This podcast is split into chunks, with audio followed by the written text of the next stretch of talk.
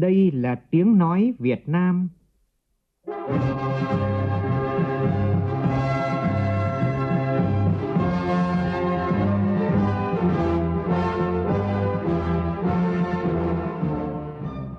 là tiếng nói Việt Nam, phát thanh từ Hà Nội, thủ đô nước Cộng hòa xã hội chủ nghĩa Việt Nam.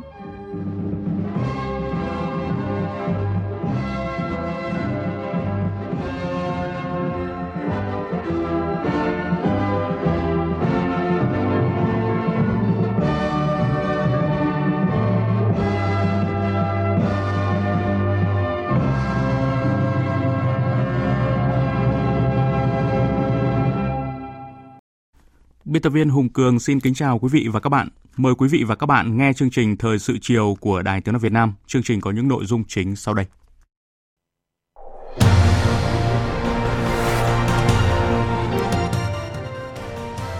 Từ ngày mùng 8 tháng 3 tới, nước ta bắt đầu triển khai tiêm vaccine ngừa COVID-19 đợt 1. Sau khi khống chế được dịch COVID-19, Hải Dương từng bước khắc phục khó khăn, khôi phục sản xuất. Nhiều chuyên gia môi trường bày tỏ cần tính toán kỹ với phương án lắp 8 trạm bơm để cải thiện chất lượng nước sông Tô Lịch Hà Nội. Trong phần tin quốc tế, kỳ họp thứ tư Đại hội đại biểu nhân dân toàn quốc Trung Quốc, tức Quốc hội Trung Quốc khóa 13, đưa ra mục tiêu tăng trưởng GDP năm nay trên 6%. Hội đồng Bảo an Liên Hợp Quốc họp kín về tình hình Myanmar dự kiến có thể thực hiện những biện pháp mạnh mẽ đối với diễn biến tại quốc gia Đông Nam Á này.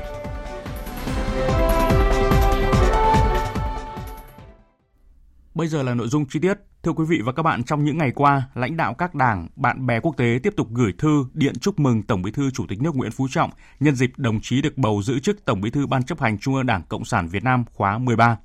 Trong đó có thư chúc mừng của Chủ tịch Ban chấp hành Trung ương Đảng Cộng sản Liên bang Nga Zyuganov, Tổng Bí thư Đảng Cộng sản Argentina Victor Cot, nguyên Tổng thống Argentina Mauricio Macri, Chủ tịch Đảng Phong trào Tự do miền Nam Argentina Umberto Tumimi, Ban chấp hành Trung ương Đảng đề xuất Cộng hòa Argentina, Chủ tịch Đảng Xã hội Argentina Antonio Bonfatti, Tổng bí thư Đảng Cộng sản Argentina mới Pablo Herrera, Tổng bí thư Đảng Cộng sản Ai Cập Salah Asli, Bí thư thứ nhất Ban chấp hành Trung ương Đảng Cộng sản Bolivia Ignacio Mendoza, Tổng bí thư Đảng Tiền phong Nhân dân Croatia Costa Rica Humberto Vargas Carbonell, Tổng bí thư Đảng Cộng sản Ecuador Winston Alacon Elizalde, Tổng bí thư Đảng Cộng sản Jordani Farag Antamezi, Tổng bí thư Đảng Cộng sản Italia Mauro Alboresi, Chủ tịch lâm thời Đảng Đại hội vì độc lập Madagascar Raraubelison Adrian Soa,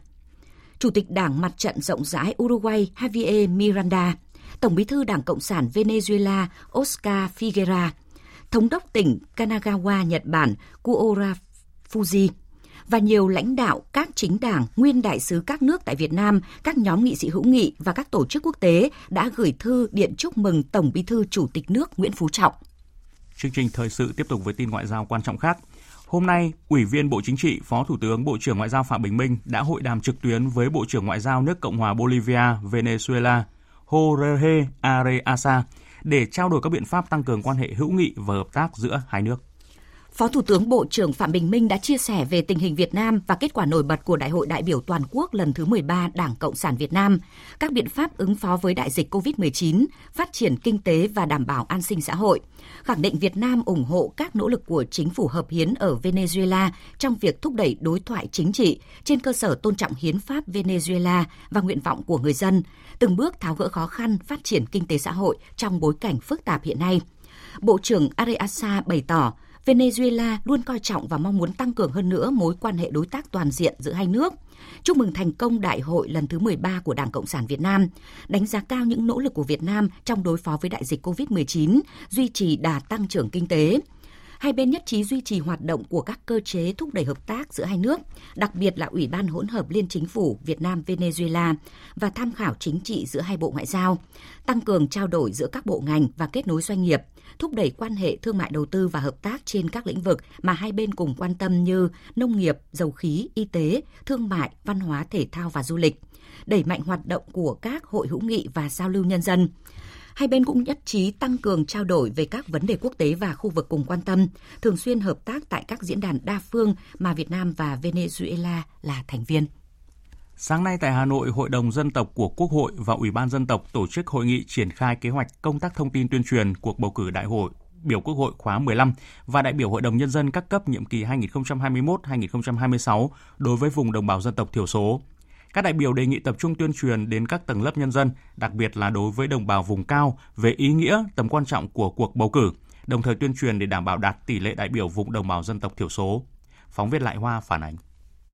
Tại hội nghị, các đại biểu cho rằng cần đẩy mạnh công tác thông tin tuyên truyền nhằm phổ biến đến các tầng lớp nhân dân, nhất là đối với đồng bào các dân tộc để phát huy tinh thần làm chủ, trách nhiệm, tích cực tham gia lựa chọn và bầu được những đại biểu tiêu biểu xứng đáng tham gia vào Quốc hội, Hội đồng nhân dân các cấp nhiệm kỳ 2021-2026, góp phần xây dựng nhà nước, pháp quyền, xã hội chủ nghĩa nói chung và xây dựng thực hiện chính sách dân tộc của Đảng, nhà nước ta nói riêng. Phó chủ nhiệm Hội đồng dân tộc của Quốc hội Nguyễn Lâm Thành cho rằng. Công tác thông tin tuyên truyền để làm sao người dân ủng hộ và tích cực tham gia trực tiếp đi bầu cử để thực hiện cái quyền, nghĩa vụ và trách nhiệm của mình, trách nhiệm của công dân của cử tri. Cái điểm thứ hai là công tác tuyên truyền làm sao mà cho đồng bào dân tộc thiểu số hiểu được quy trình thủ tục không có những cái sai phạm. Và đồng thời nắm rõ được những tiêu chuẩn điều kiện cần thiết đối với đại biểu quốc hội cũng như là đại biểu hội đồng dân các cấp để sáng suốt lựa chọn những người ưu tú nhất, những người đủ phẩm chất, đủ năng lực, đại diện tiêu biểu. Theo các đại biểu, công tác thông tin tuyên truyền cần được triển khai sâu rộng đến người dân ở vùng cao, biên giới, đặc biệt khó khăn để hướng tới giúp đồng bào các dân tộc nắm chắc, hiểu rõ về ý nghĩa tầm quan trọng, nội dung, cách thức của cuộc bầu cử, tích cực tham gia vận động người dân, cộng đồng, nhiệt tình ủng hộ, cùng tham gia bầu cử để hoàn thành quyền lợi, trách nhiệm của cử tri, công dân.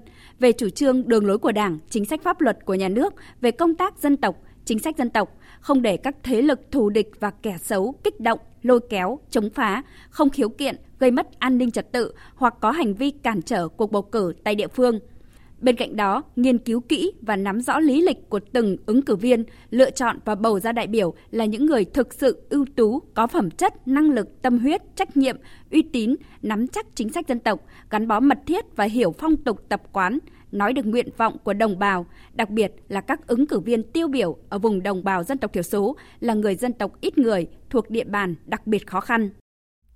Hôm nay, Phó Chủ tịch nước Đặng Thị Ngọc Thịnh cùng đoàn đại biểu Quốc hội đơn vị tỉnh Vĩnh Long đã có buổi tiếp xúc cử tri các xã phường thị trấn của huyện Tam Bình và thành phố Vĩnh Long. Phóng viên Tranh Duy đưa tin. Tại buổi tiếp xúc, cử tri hai địa phương đặt câu hỏi với đoàn đại biểu Quốc hội liên quan đến chế độ chính sách cho cán bộ nghỉ hưu, người có công, chính sách cho cán bộ cấp cơ sở, vấn đề công khai quy hoạch sử dụng đất và xóa quy hoạch treo tại địa phương. Đặc biệt, các cử tri bày tỏ lo lắng khi dịch bệnh COVID-19 hiện nay đang diễn biến rất phức tạp, làm ảnh hưởng đến đời sống sinh hoạt của người dân, gây đình trễ việc sản xuất kinh doanh của các doanh nghiệp. Về công tác phòng chống dịch bệnh COVID-19, Phó Chủ tịch nước Đặng Thị Ngọc Thịnh cho biết. So với dân số Việt Nam chúng ta phải cần 175 triệu liều vaccine à, thì tỷ lệ chưa bao nhiêu. Chính vì thế mà chúng ta phải có cái chọn lựa đối tượng ưu tiên. Chúng ta sẽ tập trung 11 đối tượng ưu tiên trước.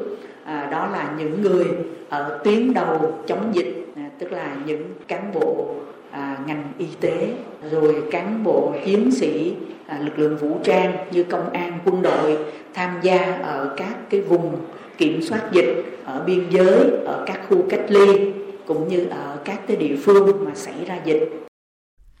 Trước đó, Phó Chủ tịch nước Đặng Thị Ngọc Thịnh đã đến viếng khu lưu niệm giáo sư viện sĩ, thiếu tướng anh hùng lao động Trần Đại Nghĩa tại xã Tường Lộc, huyện Tam Bình. Thưa quý vị, theo cập nhật từ Ban Chỉ đạo Quốc gia phòng chống dịch COVID-19, chiều nay nước ta ghi nhận 6 ca nhập cảnh mắc COVID-19 được cách ly ngay và không có ca lây nhiễm trong cộng đồng. Còn theo Bộ Y tế, ngày 8 tháng 3 tới, nước ta bắt đầu tiêm những mũi vaccine COVID-19 đầu tiên. Chủ trì cuộc họp Ban chỉ đạo quốc gia phòng chống dịch COVID-19 sáng nay tại trụ sở chính phủ, Phó Thủ tướng Vũ Đức Đam, trưởng ban chỉ đạo nhấn mạnh, hiện nay chưa thể có đủ vaccine để tiêm cho toàn bộ người dân, nên trước mắt mỗi người dân cần thực hiện tốt thông điệp 5K là khẩu trang, khử khuẩn, khoảng cách, không tụ tập đông người và khai báo y tế. Phóng viên Văn Hải phản ánh. Ngày mai, Bộ Y tế sẽ triển khai kế hoạch tiêm vaccine COVID-19, trong đó đợt 1 sẽ tiêm trong tháng 3 này và tháng 4 tới với số lượng 117.000 liều vaccine của AstraZeneca, tiêm cho lực lượng tuyến đầu phòng chống dịch, lực lượng quân đội công an. Phạm vi triển khai tại 13 tỉnh thành phố đang có dịch. Bộ trưởng Bộ Y tế Nguyễn Thành Long cho biết, vaccine COVID-19 là hoàn toàn mới và chưa có nghiên cứu nào đủ độ dài để khẳng định chắc chắn về hiệu quả, hiệu lực bảo vệ. Vaccine không thể nào mà đảm bảo phòng được chắc chắn 100%. Báo cáo ông chí các nghiên cứu đây, ví dụ như là Pfizer chỉ là chín hơn 90%, còn như ví dụ như là của AstraZeneca là 76% trong mũi 1 và 81% mũi 2. Như vậy là vẫn có một cái tỷ lệ anh vẫn bị mắc khi anh tiêm đầy đủ hai mũi vaccine.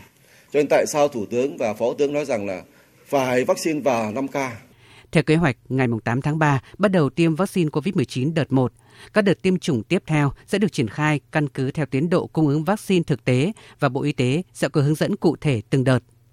Do việc tiếp cận nguồn vaccine từ nước ngoài không dễ dàng nên Bộ Y tế xác định chủ động nguồn vaccine trong nước mới là chiến lược lâu dài.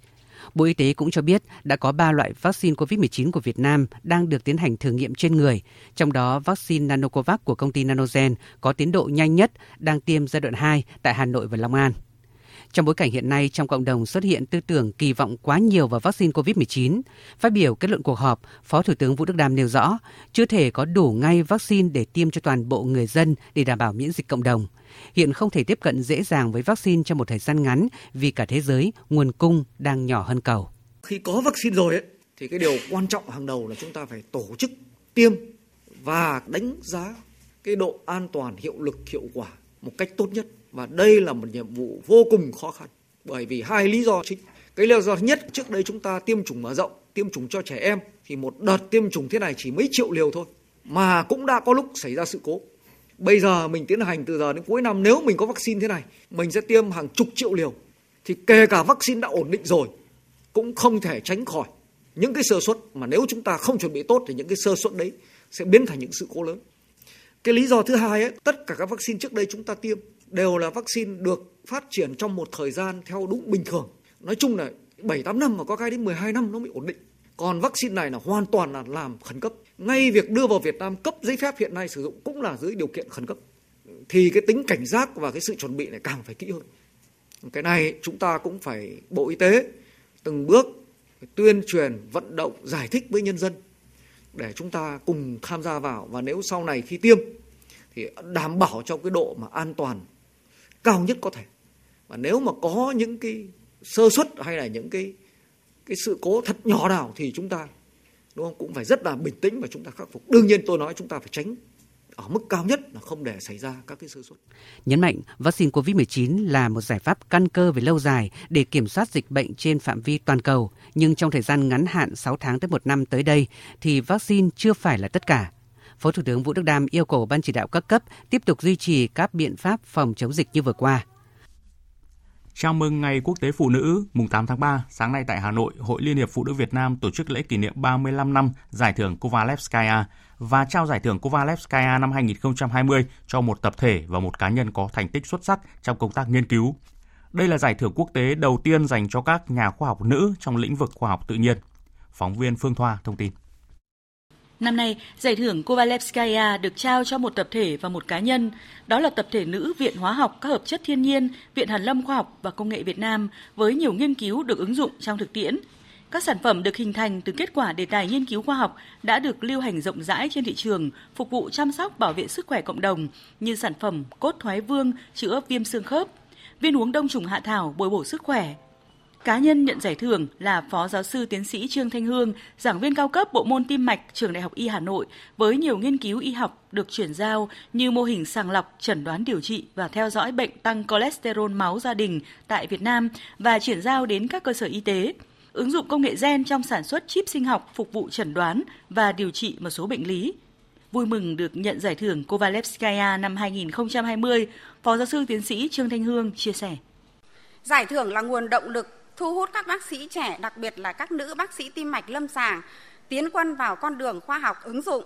Đó là ứng dụng các kiến thức hàn lâm và lâm sàng không chỉ trong việc chữa bệnh nhân đến bệnh viện, mà còn chủ động đi tìm bệnh nhân trong cộng đồng làng xã để mà chữa trị và phòng bệnh. Giải thưởng càng làm tăng niềm tin của người bệnh đã dành cho chúng tôi trong hành trình sàng lọc phát hiện bệnh và chữa trị cho họ. Nhân dịp này, Ủy ban giải thưởng Kovalevskaya trao học bổng cho ba nữ sinh chuyên toán có thành tích xuất sắc của trường phổ thông trung học chuyên khoa học tự nhiên nhằm khuyến khích động viên các nữ sinh đam mê với nghiên cứu khoa học. Thời sự VOV, nhanh, tin cậy, hấp dẫn. Mời quý vị nghe tiếp chương trình Thời sự chiều của Đài Tiếng Nói Việt Nam. Thưa quý vị, thu ngân sách nhà nước năm 2020 đạt 98% so với dự toán đầu năm, tức là chỉ hụt thu 30.000 tỷ đồng trong bối cảnh có dịch COVID-19. Kết quả tích cực này từ cân đối ngân sách năm 2020 cũng tạo thêm nguồn lực quan trọng cho công tác ngân sách nhà nước năm 2021. Ông Võ Thành Hưng, vụ trưởng vụ ngân sách nhà nước Bộ Tài chính cho biết. Trên cơ sở cái kết quả thu chi ngân sách nhà nước năm 2020 thì à, Bộ Tài chính sơ bộ xác định là sẽ có một cái nguồn lực chuyển nguồn sang 2021 bao gồm có cả đầu tư, có cả thường xuyên ước tính ban đầu cỡ khoảng 60 ngàn và trong đó thì à, sẽ dành khoảng 12-13 ngàn để à, chúng ta chủ động mua vaccine phòng chống dịch bệnh trong thời gian tới. Thì à, Bộ Tài chính cũng đã báo cáo chính phủ và Thủ tướng Chính phủ thì cũng đã cơ bản đồng ý với cái phương án là sẽ dành uh, nguồn lực riêng ngân sách trung ương cỡ khoảng 12 đến 13 ngàn trong năm 2021 để mua vaccine. Bên cạnh đó thì cũng sẽ huy động cái nguồn lực của các địa phương, đặc biệt là các địa phương có điều kiện và các nguồn lực xã hội hóa theo Hiệp hội Lương thực Việt Nam, giá xuất khẩu gạo 5% tấm của Việt Nam đang ở mức 518 đến 522 đô la Mỹ một tấn, cao hơn giá gạo xuất khẩu cùng loại của Thái Lan khoảng 7 đô la Mỹ một tấn. Với mức giá vừa nêu đã đẩy giá lúa tại đồng bằng sông Cửu Long tăng cao khiến không chỉ doanh nhân mà nông dân trồng lúa đang rất phấn khởi. Ngoài gạo 5% tấm giữ mức giá cao và ổn định, hiện nay các loại gạo khác của Việt Nam cũng tiếp tục giữ giá ổn định. Cụ thể, gạo 25% tấm từ 493 đến 497 đô la Mỹ một tấn. Jasmine giao động từ 563 đến 567 đô la một tấn. Gạo 100% tấm có giá từ 3, 438 đô la đến 442 đô la một tấn. Nói về nguyên nhân giá gạo tăng cao, ông Phạm Thái Bình, Tổng Giám đốc Công ty Cổ phần Nông nghiệp Công nghệ cao Trung An nhấn mạnh, nguyên nhân chính đẩy giá gạo xuất khẩu lên cao, ngoài vấn đề chất lượng gạo Việt Nam đã được cải thiện, một phần nguồn cung đang giảm sút do gạo cũ trữ kho đã hết gạo mùa mới chưa thu hoạch.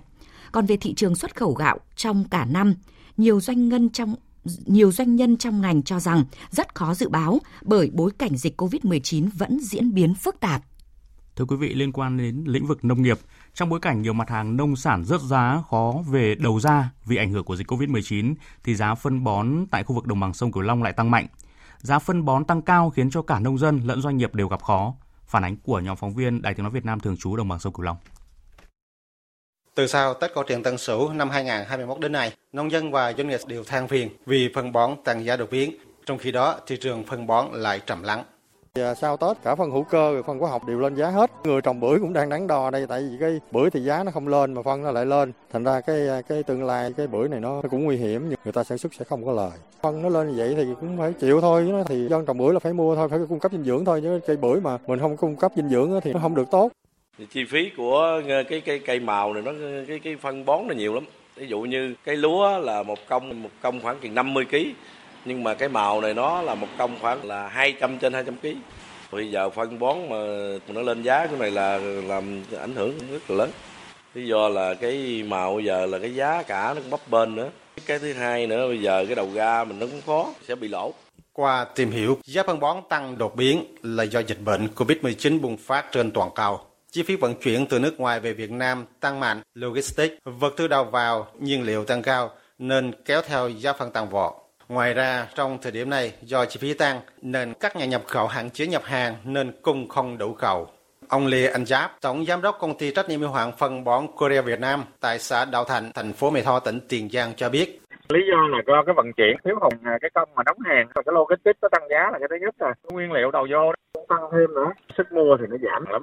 Lý do là ra cái nông sản cái trái cây của mình ở năm nay nó không có giá. Bị ảnh hưởng bởi covid nó rớt giá. Ông Lê Giang Lập, chủ đại lý phân bón tại xã Tân Thuận Bình, huyện Chợ Gạo, tỉnh Bến Tre cho biết, sau Tết các loại phân bón đều tăng giá. Nói chung phần cái nào nó cũng lên hết, nó lên là khoảng năm bảy chục ngàn một bao tăng quá à, họ mua chậm lại, chứ đâu cần thiết mua hàng ạt đâu, chứ mua bán giảm nhà hàng nhập khẩu không được. Như mấy công ty, ví như tôi hết DB mà tôi điện này có chừng tuần lễ nay chưa ra khan hiếm. Thì rồi cho người bán là ví dụ như giờ trước tôi bán ra cho dân nợ giờ tôi gom lại nó lỗ, không còn bao phân nữa. Theo các doanh nghiệp kinh doanh phân bón, giá tăng đợt này có biểu hiện ảo. Giá phân bón tăng cao, nhất là phân DAP có rất nhiều nguyên nhân về khách vang từ dịch bệnh COVID-19 đã khiến thị trường vận tải thế giới tăng giá.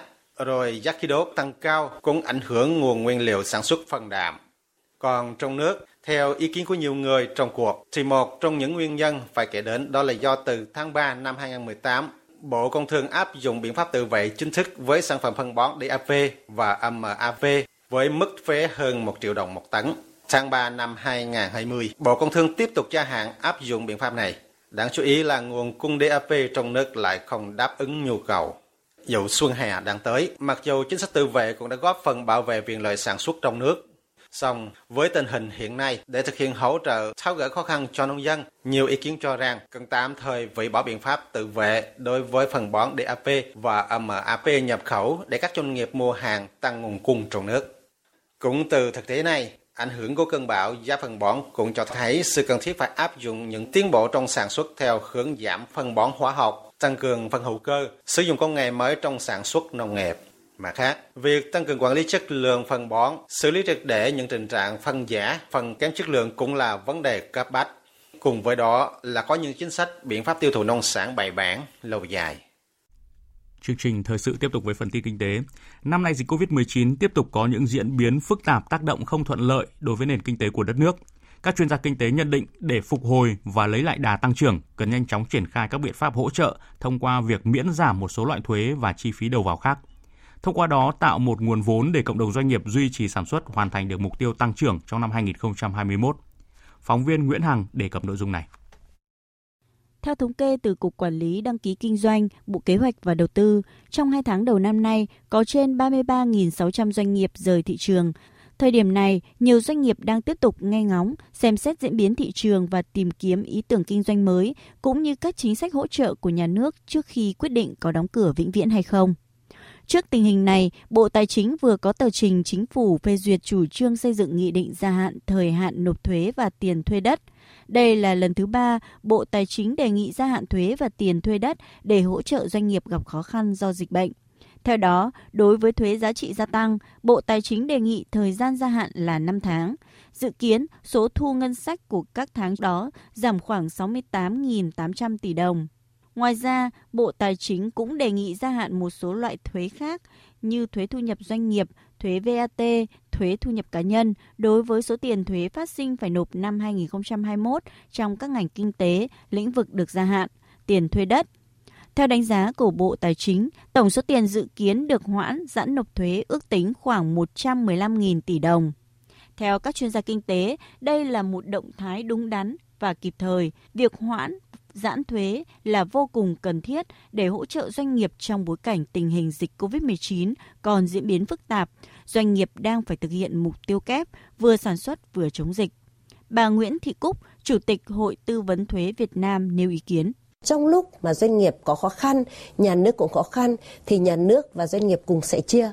Và như vậy, nhà nước sẽ cố gắng làm mình thiệt hơn một chút để cho doanh nghiệp chậm nộp. Khi doanh nghiệp vượt qua khó khăn được thì lại có thể tăng doanh thu, tăng số lượng sản phẩm và qua đó tăng thêm được tiền thuế. Như vậy thì mới có thể là thu tiếp cái vòng 2 mới có thể thu thuế vào ngân sách nhà nước. Một số ý kiến cũng cho rằng không chỉ hoãn, giãn thuế, các bộ ngành chức năng cần tính toán phương án miễn giảm một số loại thuế, phí cho doanh nghiệp để có thể giảm chi phí đầu vào, phục hồi tăng trưởng trong bối cảnh khó khăn cần giảm bớt các khâu thanh kiểm tra trong giai đoạn khó khăn, đồng thời có thể giảm thuế VAT của một số ngành hàng để kích cầu tiêu dùng. Đó là đề xuất của ông Phạm Ngọc Hưng, Phó Chủ tịch Thường trực Hiệp hội Doanh nghiệp Thành phố Hồ Chí Minh. Doanh nghiệp mong muốn là được đối xử bình đẳng giữa các thành phần kinh tế. Cái điều này là điều quan trọng, giảm thuế VAT xuống để kích cầu hỗ trợ cho doanh nghiệp. Những cái gì có trong tay của nhà nước chẳng hạn như tiền sử dụng đất, khoan tăng cái đà. Đây là những cái điều mà các doanh nghiệp ta mong muốn à, thuế thu nhập doanh nghiệp mà bây giờ cũng đi xuống tới 20% là cũng tương đối rồi thuế VAT nếu giảm được 10 trăm xuống 5 phần trăm cho một số cái ngành hàng mà mình cần khuyến khích thì xuống đi để kích cầu. Cái mà nhà nước hỗ trợ được nên hỗ trợ thực chất.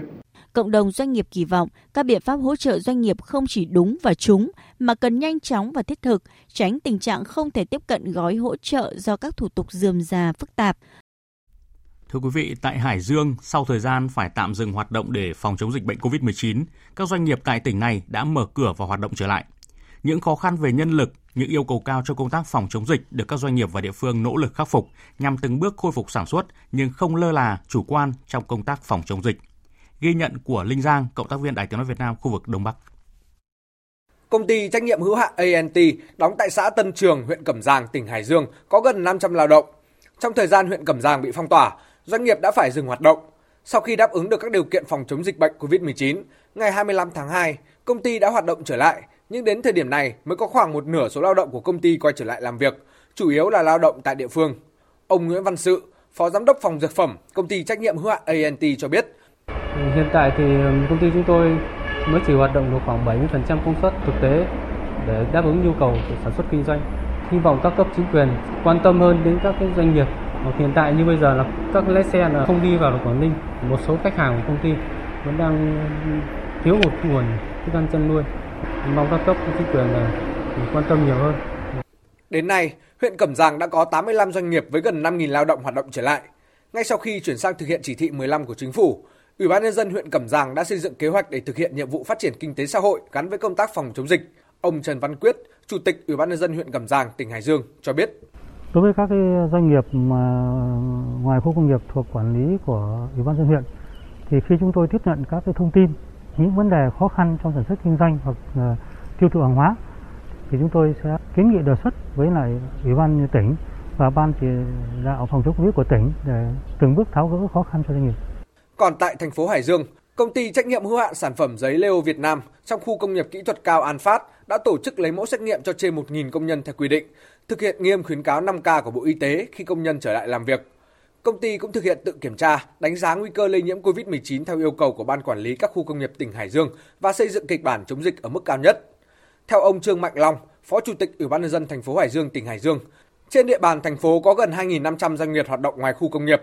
Để đảm bảo mục tiêu vừa phòng chống dịch vừa sản xuất kinh doanh, các công ty đều lập bảng đánh giá chỉ số nguy cơ lây nhiễm dịch bệnh COVID-19, xây dựng phương án xử lý khi có ca mắc COVID-19 tại công ty, lắp đặt buồng khử khuẩn, lắp vách ngăn bàn ăn, chia ca khi ăn để hạn chế số người tập trung tại nhà ăn.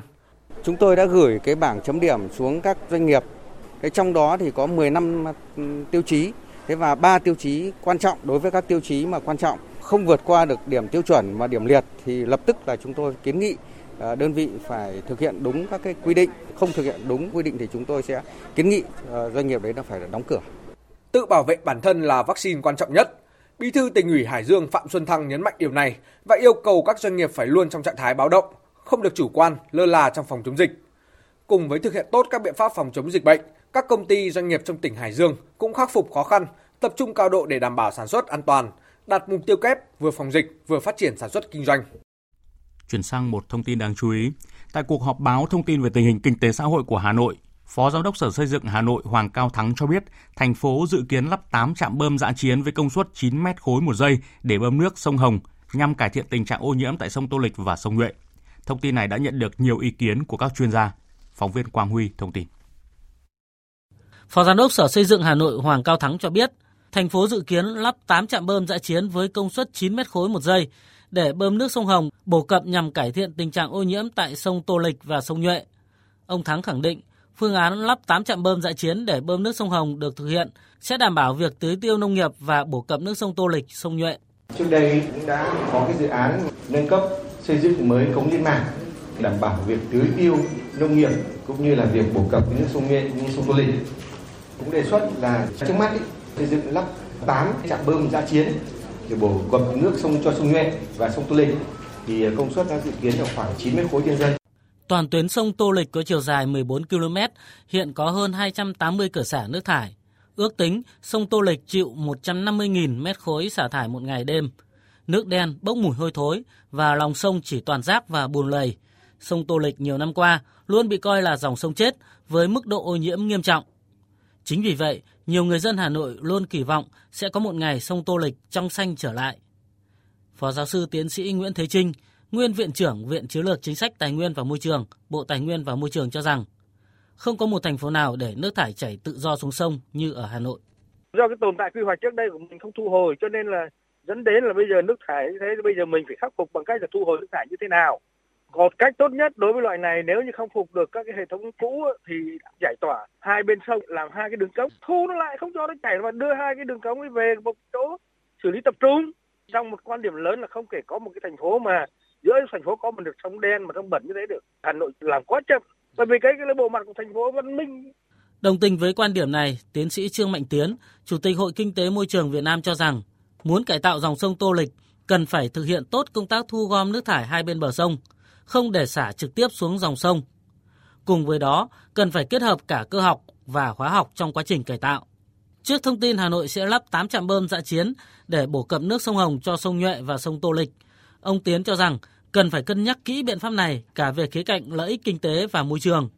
Thế bây giờ mình làm thường xuyên như thế này, giả sử như là được chấp nhận ấy, thì cũng phải tính rất là rõ. Không phải là mình bằng mọi giá mình làm, mà phải tính cái bài toán lợi ích kinh tế là giải quyết được vấn đề ô nhiễm môi trường đấy. Nhưng nó phải đảm bảo vấn đề kinh tế. Việc đặt ra từ rất lâu nay là làm sao để mà chặn cái nguồn thải vào, tức là giải quyết vấn đề trước đường ống ấy, thì nó mới giải quyết được tận gốc vấn đề, chứ không phải là xả thẳng vào con sông, xả thẳng đến môi trường như bây giờ. Nghị quyết Đại hội Đảng bộ thành phố Hà Nội lần thứ 17 đề ra mục tiêu sẽ thay đổi căn bản các vấn đề dân sinh bức xúc. Đặc biệt, trong năm 2021 sẽ tạo chuyển biến rõ nét để người dân nhìn thấy được, đặc biệt là việc xử lý ô nhiễm môi trường sông Tô Lịch, sông Nhuệ, sông Đáy. Hôm nay, Cơ quan Cảnh sát điều tra Bộ Công an cho biết đơn vị đã ra quyết định khởi tố vụ án đưa hối lộ và môi giới hối lộ xảy ra tại Hà Nội, đồng thời khởi tố bị can đối với Phan Văn Anh Vũ về tội đưa hối lộ quy định tại Điều 364 Bộ Luật Hình sự năm 2015. Cơ quan Cảnh sát điều tra Bộ Công an cũng quyết định khởi tố bị can đối với Hồ Hữu Hòa, sinh năm 1984, trú tại huyện Quỳnh Lưu, tỉnh Nghệ An, về tội môi giới hối lộ. Trong quá trình điều tra mở rộng vụ án đưa hối lộ và môi giới hối lộ, ngày 25 tháng 2, đơn vị đã ban hành quyết định thay đổi quyết định khởi tố vụ án hình sự môi giới hối lộ xảy ra tại thành phố Hà Nội và quyết định bổ sung quyết định khởi tố vụ án hình sự đưa hối lộ. Sau khi Viện Kiểm sát Nhân dân tối cao phê chuẩn các quyết định tố tụng, Cơ quan Cảnh sát điều tra Bộ Công an đã thi hành các quyết định tố tụng theo đúng quy định của pháp luật.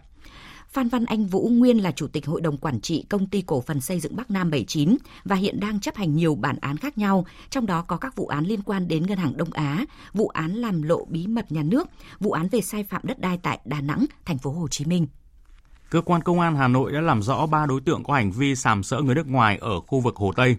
Danh tính các đối tượng là Nguyễn Ngọc Hiếu sinh năm 2006, Nguyễn Duy Lộc và Đinh Tiến Đạt cùng sinh năm 2005, đều trú tại Cầu Giấy, Hà Nội. Tin của phóng viên Việt Cường. Trước đó, Công an quận Tây Hồ nhận được đơn trình báo của bị hại bị một số đối tượng sàm sỡ khi đi qua khu vực Hồ Tây. Giám đốc Công an Hà Nội, Công an quận Tây Hồ đã phối hợp với Phòng Cảnh sát Hình sự khẩn trương điều tra xác minh truy xét, làm rõ các đối tượng trong vụ án. Đến 11 giờ hôm nay, bằng các biện pháp nghiệp vụ, Công an quận Tây Hồ và Phòng Cảnh sát Hình sự đã làm rõ triệu tập 3 đối tượng nghi vấn đến trụ sở để làm việc. Qua đấu tranh, bước đầu các đối tượng đã khai nhận thực hiện hành vi đối với các vụ việc như người bị hại trình báo. Mặc dù các đối tượng đều dưới 18 tuổi, tuy nhiên hành vi của ba đối tượng này gây bức xúc cho dư luận, phẫn nộ cho người bị hại. Công an quận Tây Hồ đang cùng các phòng nghiệp vụ tăng cường tuyên truyền quản lý chặt chẽ trẻ vị thành niên, đồng thời chỉ đạo lực lượng công an cơ sở tuần tra khép kín địa bàn, đảm bảo tuyệt đối an ninh trật tự cho nhân dân trên địa bàn cũng như những người nước ngoài. Hiện vụ án đang được công an quận Tây Hồ xử lý nghiêm theo quy định. Tiếp theo chương trình là một số thông tin thời tiết. Không khí lạnh đã suy yếu nhưng kéo theo đó là tình trạng nồm ẩm sẽ vẫn còn tiếp tục duy trì tại Bắc Bộ đến hết ngày mai. Khoảng tối mai khi có một đợt không khí lạnh nữa về khiến trời miền Bắc khô ráo hơn. Do vùng thấp phía Tây có xu hướng hoạt động hơn nên ở Sơn La, Lai Châu, Điện Biên chưa hứng nắng nên nhiệt độ cơ bản tăng nhẹ từ 1 đến 2 độ. Bắc Bộ tối và đêm trời rét từ 18 đến 21 độ. Khu vực Nghệ An đến Hà Tĩnh có mưa rông, các khu vực còn lại của Bắc Trung Bộ vẫn chủ yếu nhiều mây. Từ Đà Nẵng trở vào, thời tiết ban ngày có nắng, tối và đêm trời lạnh thấp nhất 21 đến 24 độ. Các khu vực khác ở phía Nam thời tiết ít thay đổi, nắng nhiều. Riêng ở Nam Bộ chú ý từ ngày mai mùng 6 tháng 3, nắng nóng sẽ xuất hiện nhiều hơn với nhiệt độ trưa và đầu giờ chiều cao nhất từ 35 đến 36 độ. Tuy nhiên về đêm thời tiết dễ chịu hơn, mát mẻ, dao động trong khoảng 24-25 độ. Chuyển sang phần tin thế giới, sáng nay tại thủ đô Viên Chăn, Ủy ban bầu cử quốc gia Lào tổ chức họp báo công bố kết quả bầu cử đại biểu Quốc hội Lào khóa 9 với 164 đại biểu trúng cử, trong đó có 36 đại biểu nữ. Nhóm phóng viên Vân Thiêng, Đặng Thùy thường trú tại Lào thông tin. Bằng hình thức bỏ phiếu công khai dân chủ, gần 4 triệu 280 nghìn cử tri Lào đã bầu chọn 164 đại biểu Quốc hội khóa 9 trong số 224 ứng cử viên và 492 đại biểu Hội đồng Nhân dân cấp tỉnh và thành phố khóa 2. So với khóa 8, Quốc hội khóa 9 tăng hơn 15 đại biểu. Phát biểu tại cuộc họp báo sáng nay, tiến sĩ Sompu Đun Sà Vắng, người phát ngôn của Ủy ban bầu cử quốc gia Lào cho biết, ngoài số lượng đại biểu tăng, số đại biểu có học vị thạc sĩ, tiến sĩ và học hàm giáo sư, phó giáo sư trúng cử vào Quốc hội Lào khóa 9 cũng tăng hơn khóa trước. Kỳ họp đầu tiên của Quốc hội Lào khóa 9 sẽ diễn ra trong 5 ngày từ 22 đến 26 tháng 3 này tại nhà Quốc hội mới với nội dung quan trọng là kiện toàn các chức danh lãnh đạo chủ chốt của đất nước. Quốc hội Lào sẽ bầu Chủ tịch nước, Thủ tướng Chính phủ và phê chuẩn danh sách các thành viên chính phủ mới nhiệm kỳ 2021-2026 do Thủ tướng Chính phủ Lào đề xuất. Kỳ họp thứ tư Đại hội đại biểu Nhân dân toàn quốc Trung Quốc, tức Quốc hội Trung Quốc khóa 13 sáng nay khai mạc tại Đại lễ đường Nhân dân Bắc Kinh. Năm nay Trung Quốc lại tiếp tục đưa ra mục tiêu tăng trưởng trong năm, sau một năm ưu tiên dành cho các mục tiêu dân sinh do chịu tác động của đại dịch COVID-19. Phản ánh của phóng viên Bích Thuận thường trú tại Bắc Kinh. Hội nghị năm nay mang ý nghĩa đặc biệt quan trọng khi diễn ra trong bối cảnh Trung Quốc đang hướng tới kỷ niệm 100 năm ngày thành lập Đảng Cộng sản Trung Quốc và chính thức bước vào năm đầu tiên của kế hoạch 5 năm lần thứ 14, tức giai đoạn 2021-2025, cũng là năm đầu tiên trên con đường thực hiện mục tiêu 100 năm lần thứ hai. 2.900 đại biểu đã tham dự kỳ họp lần này. Trong báo cáo công tác chính phủ trình bày tại hội nghị, Thủ tướng Trung Quốc Lý Khắc Cường đã khẳng định những thành quả chiến lược quan trọng mà nước này đạt được trong phòng chống dịch COVID-19. Nhấn mạnh đây là yếu tố then chốt giúp Trung Quốc trở thành nền kinh tế chủ chốt duy nhất trên toàn cầu, đạt mức tăng trưởng dương trong năm 2020. Đảm bảo nền kinh tế Trung Quốc phát triển bền vững, lành mạnh tiếp tục là nhiệm vụ trọng tâm của chính phủ nước này trong năm 2021. Bên cạnh các mục tiêu tăng như GDP tăng trưởng trên 6%, phấn đấu tạo việc làm cho hơn 11 triệu người, hàng loạt các chỉ tiêu khác của Trung Quốc đã được điều chỉnh giảm, cơ bản trở về như thời kỳ trước khi bùng phát dịch, như chỉ số giá tiêu dùng chỉ tăng khoảng 3%, bộ chi ngân sách 3,2%. Giải thích về mục tiêu GDP tăng trưởng 6%, trong khi theo nhiều dự báo Trung Quốc có thể tăng tới 8% trong năm nay. Ông Lý Khắc Cường cho biết. Tốc độ tăng trưởng kinh tế là chỉ tiêu mang tính tổng hợp. Mục tiêu dự kiến của năm nay đạt ở mức trên 6% là xem xét đến tình hình phục hồi trong vận hành kinh tế, gắn kết ổn định với các mục tiêu sau này, có lợi cho việc thực hiện phát triển bền vững, lành mạnh. Do tình hình dịch bệnh, cũng giống năm ngoái, hội nghị năm nay sẽ chỉ diễn ra trong 7 ngày và kết hợp giữa hình thức trực tiếp và trực tuyến. Hôm nay, chính phủ và người dân Iraq chào đón sự kiện đặc biệt, đó là chuyến thăm đầu tiên của giáo hoàng đến quốc gia Trung Đông này. Trong một thông điệp gửi tới người dân Iraq trước thềm chuyến thăm lịch sử, giáo hoàng Francis đã bày tỏ niềm hạnh phúc khi được tới thăm đất nước. Phóng viên thường trú Đài Tiếng Nói Việt Nam theo dõi khu vực Trung Đông đưa tin. Vengo come pellegrino, come pellegrino penitente, Tôi đến thăm các bạn với tư cách là một người hành hương ăn năn để cầu xin Chúa sự thứ tha và hòa giải sau nhiều năm chiến tranh và khủng bố. Tôi cầu xin Chúa an ủi cho những con tim và chữa lành những vết thương. Tôi đến với các bạn là một người hành hương được hòa bình dẫn dắt. Đây là một thông điệp hòa bình được gửi tới người dân Iraq ngay trước thềm chuyến thăm lịch sử đầu tiên của một giáo hoàng Vatican tới đất nước này. Chuyến thăm sẽ kéo dài 4 ngày, trong đó giáo hoàng Francis sẽ tới thăm một số tỉnh ở Iraq bao gồm Najaf, Nasiriyah, Nineveh, Erbil và Mosul bên cạnh thủ đô Baghdad. Lễ đón giáo hoàng Francis sẽ được tổ chức tại sân bay quốc tế Baghdad và cung điện Baghdad trước sự chứng kiến của Tổng thống Bahram Salih, Thủ tướng Mustafa Al-Kazemi và Chủ tịch Quốc Iraq Mohammed Al-Hanbusi. Giáo hoàng Francis cho biết chuyến thăm còn nhằm thể hiện tình đoàn kết với cộng đồng Kitô giáo ở Iraq. Hội đồng Bảo an Liên Hợp Quốc ngày hôm nay họp kín theo yêu cầu của nước Chủ tịch Luân phiên Anh nhằm thảo luận về tình hình Myanmar. Các cuộc đụng độ giữa quân đội và người biểu tình làm hàng chục người thiệt mạng hôm 3 tháng 3 vừa qua đã đánh dấu một nấc leo thang căng thẳng mới trong cuộc khủng hoảng tại quốc gia Đông Nam Á này. Nhiều tổ chức quốc tế và chính phủ nhiều nước tiếp tục bày tỏ lo ngại, đồng thời gia tăng sức ép với các bên liên quan. Biên tập viên Thu Hoài tổng hợp thông tin.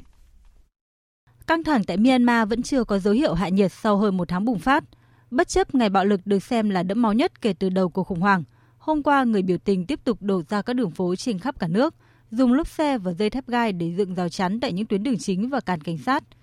Đặc phái viên Liên Hợp Quốc tại Myanmar Christine Skarner Burgener đã mô tả ngày 3 tháng 3 là ngày đẫm máu nhất. Hơn 50 dân thường, chủ yếu là người biểu tình đã thiệt mạng trong các cuộc đụng độ với quân đội và cảnh sát kể từ đầu cuộc khủng hoảng. Trong số này có cả trẻ em. Người phát ngôn cơ quan nhân quyền Liên Hợp Quốc Rivina Samdasa nhấn mạnh. Ít nhất 54 người đã thiệt mạng kể từ khi cuộc khủng hoảng bùng phát hồi đầu tháng 2 vừa qua. Tuy nhiên, số người chết còn có thể cao hơn. Chúng tôi cũng thực sự lo ngại về các vụ bạo lực được ghi nhận nhằm vào nhân viên cấp cứu và xe cứu thương đang cố gắng chăm sóc những người bị thương.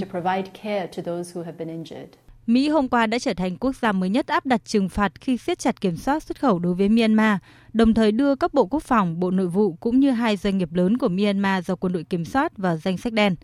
Trong khi đó, Bộ Ngoại giao Singapore yêu cầu người dân hoãn tất cả những chuyến du lịch đến Myanmar.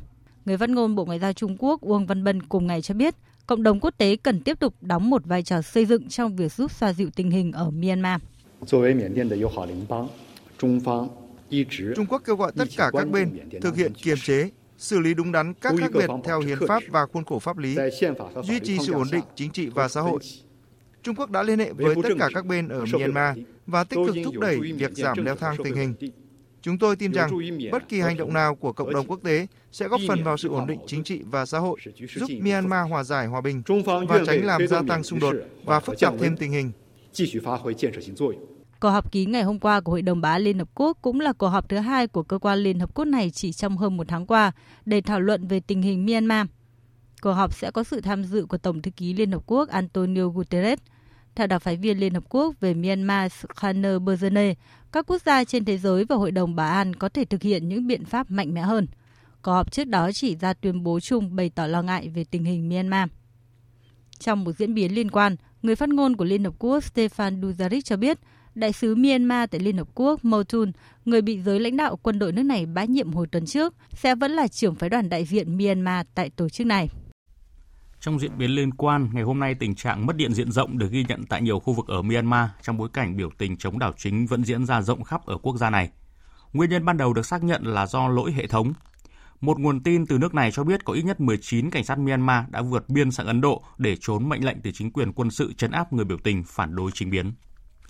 Chuyển sang thông tin tại châu Âu, trong một cảnh báo gửi tới Liên minh châu Âu EU, Tổng thư ký Tổ chức Hiệp ước Bắc Đại Tây Dương NATO Jens Stoltenberg tuyên bố khối 27 quốc gia thành viên không thể tự bảo vệ mình nếu không có liên minh quân sự này. Một số nhà lãnh đạo Liên minh châu Âu thời gian qua đã không hề che giấu ý định thúc đẩy một châu Âu tự chủ hơn về quốc phòng, cũng đồng nghĩa với một sự xa rời hơn về mặt chiến lược với NATO. Biên tập viên Đài Tiếng Nói Việt Nam tiếp tục thông tin. Tổng thư ký NATO Jens Stoltenberg cho rằng một liên minh châu Âu chi tiêu nhiều hơn cho quốc phòng, đầu tư vào các năng lực mới và giảm bớt sự phân tán của ngành công nghiệp quốc phòng, không chỉ tốt cho an ninh châu Âu mà còn có lợi cho an ninh xuyên Đại Tây Dương. Tuy nhiên, Liên minh châu Âu không thể một mình bảo vệ châu Âu. Ông cũng lưu ý rằng, trong khi 21 nước thành viên Liên minh châu Âu cũng là thành viên của NATO, thì hai bên sườn sơ hở của khối này lại thường được bảo vệ bởi các đồng minh ngoài Liên minh châu Âu, vốn đóng góp nhiều chi tiêu quốc phòng hơn.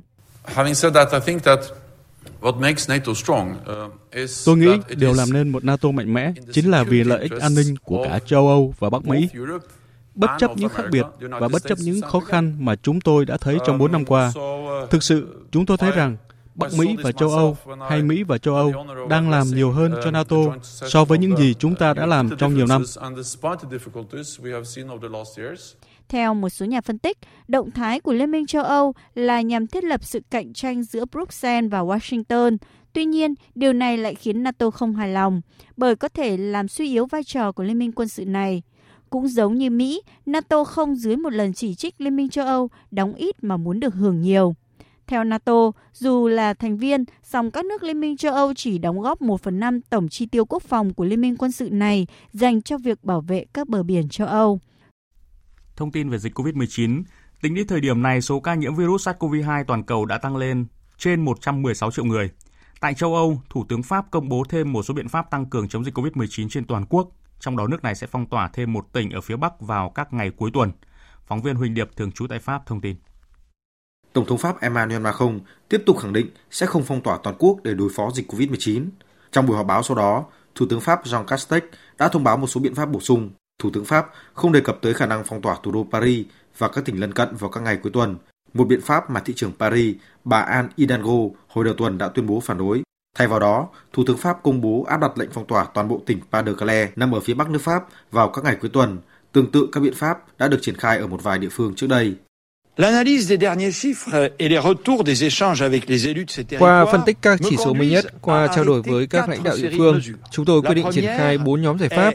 Đầu tiên là mở rộng các biện pháp phong tỏa vào các ngày cuối tuần đối với toàn bộ tỉnh Pas-de-Calais. Thực tế, tỷ lệ nhiễm virus tại đây đã tăng rất nhanh, vượt qua mốc 400 ca trên 1.000 dân, cao gần gấp đôi mức trung bình của cả nước. Đối với chiến dịch tiêm chủng, Thủ tướng Pháp cho biết nước Pháp đặt mục tiêu đến giữa tháng 5 sẽ tiêm chủng cho khoảng 20 triệu người, tương đương với tất cả những người trên 50 tuổi nếu có nhu cầu. Từ giữa tháng 3, Pháp sẽ tổ chức tiêm vaccine ngừa COVID-19 ngay tại các nhà thuốc cho những người từ 50 tuổi trở lên và có bệnh nền. Và kể từ ngày 15 tháng 4, tất cả những người trên 50 tuổi sẽ được tiếp cận vaccine. Tổ chức Y tế Thế giới WHO đã hoãn kế hoạch công bố báo cáo tạm thời về nguồn gốc của đại dịch COVID-19 do một nhóm nhà khoa học của tổ chức này thực hiện trong chuyến điều tra tại thành phố Vũ Hán, Trung Quốc, nơi được cho là khởi phát dịch bệnh vào tháng 12 của năm 2019.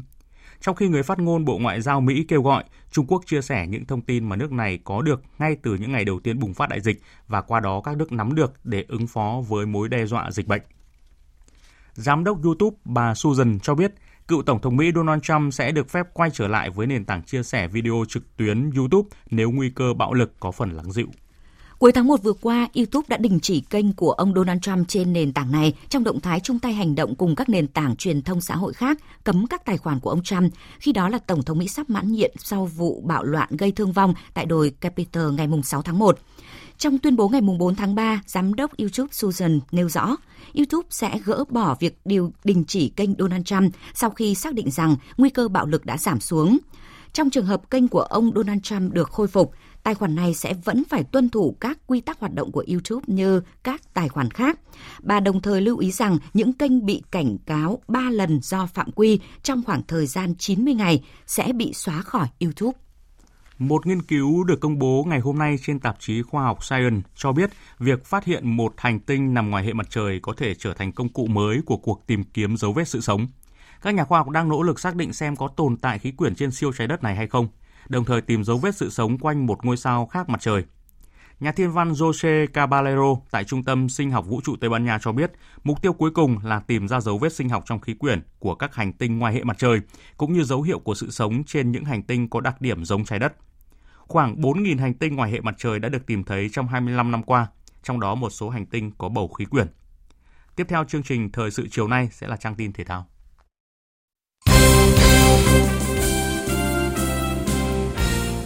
Thưa quý vị và các bạn, ở thời điểm hiện tại thì các câu lạc bộ đang rất tích cực tập luyện để chờ ngày V-League trở lại.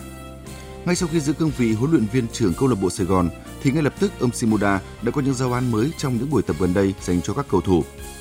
Huấn luyện viên Shimoda đã và đang mang những bài tập của các đội bóng hàng đầu G-League áp dụng vào câu lạc bộ Sài Gòn.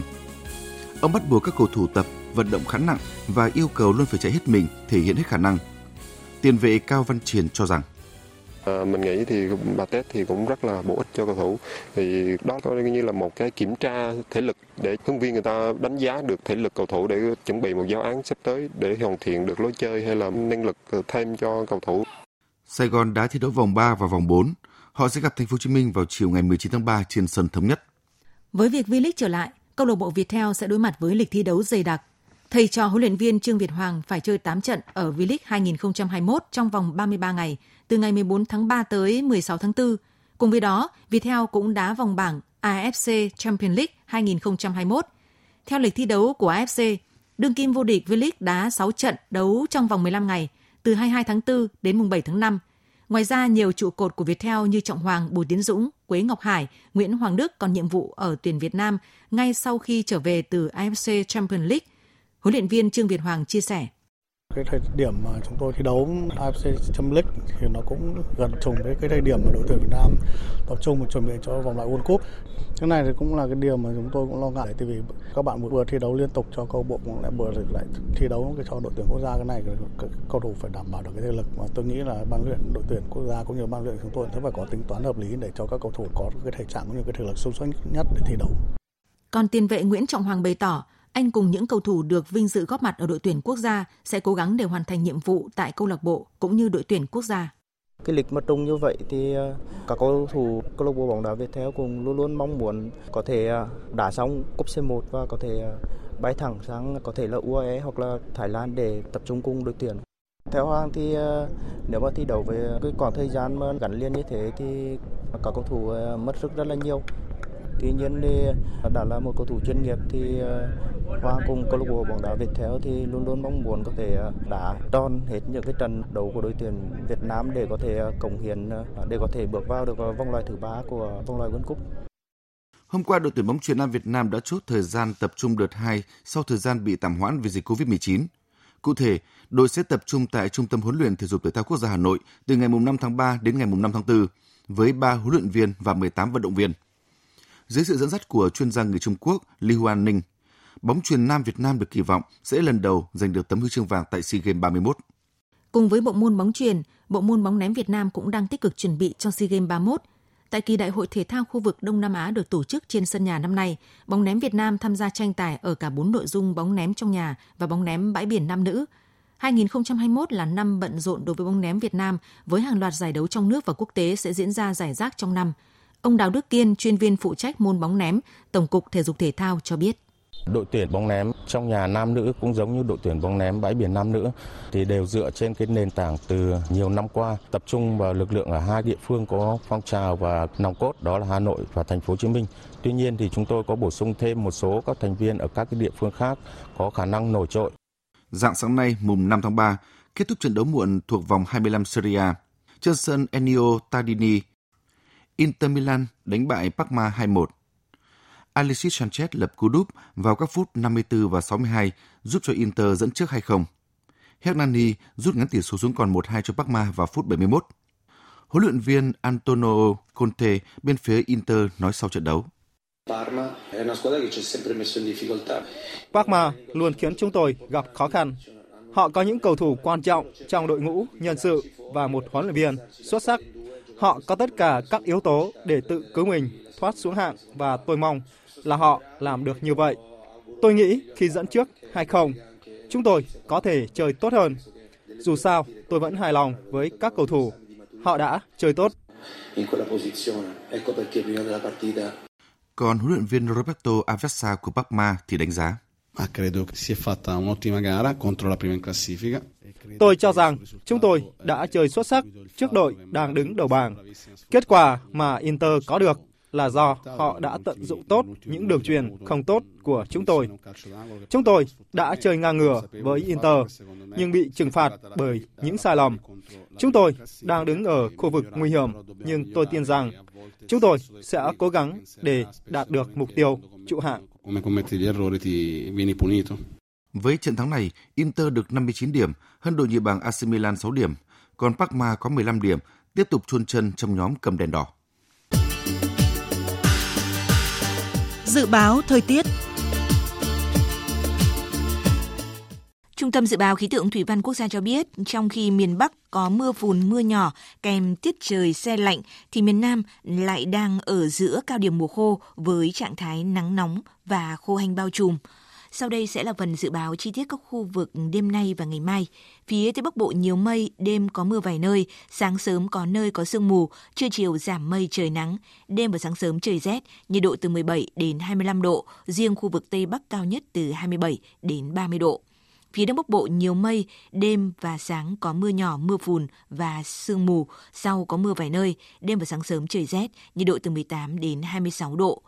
Các tỉnh từ Thanh Hóa đến Thừa Thiên Huế nhiều mây, đêm có mưa vài nơi, sáng sớm có sương mù, trưa chiều giảm mây trời nắng, phía Bắc đêm và sáng sớm trời rét. Phía Bắc nhiệt độ từ 18 đến 26 độ, phía Nam từ 20 đến 30 độ. Các tỉnh ven biển từ Đà Nẵng đến Bình Thuận có mây, đêm có mưa rào vài nơi, ngày nắng, nhiệt độ từ 21 đến 33 độ. Tây Nguyên có mây, chiều tối và đêm có mưa rào và rông vài nơi, ngày nắng, nhiệt độ từ 18 đến 33 độ. Khu vực Nam Bộ có mây, chiều tối và đêm có mưa rào và rông vài nơi, ngày nắng, riêng miền Đông Nam Bộ có nắng nóng, nhiệt độ từ 23 đến 36 độ. Khu vực Hà Nội nhiều mây, đêm và sáng sớm có mưa nhỏ, mưa phùn và sương mù, đêm và sáng sớm trời rét, nhiệt độ từ 18 đến 25 độ. Tiếp theo là dự báo thời tiết biển. Vịnh Bắc Bộ có mưa vài nơi, đêm và sáng sớm có sương mù. Tầm nhìn xa trên 10 km, giảm xuống dưới 1 km trong sương mù, gió Đông Nam cấp 3.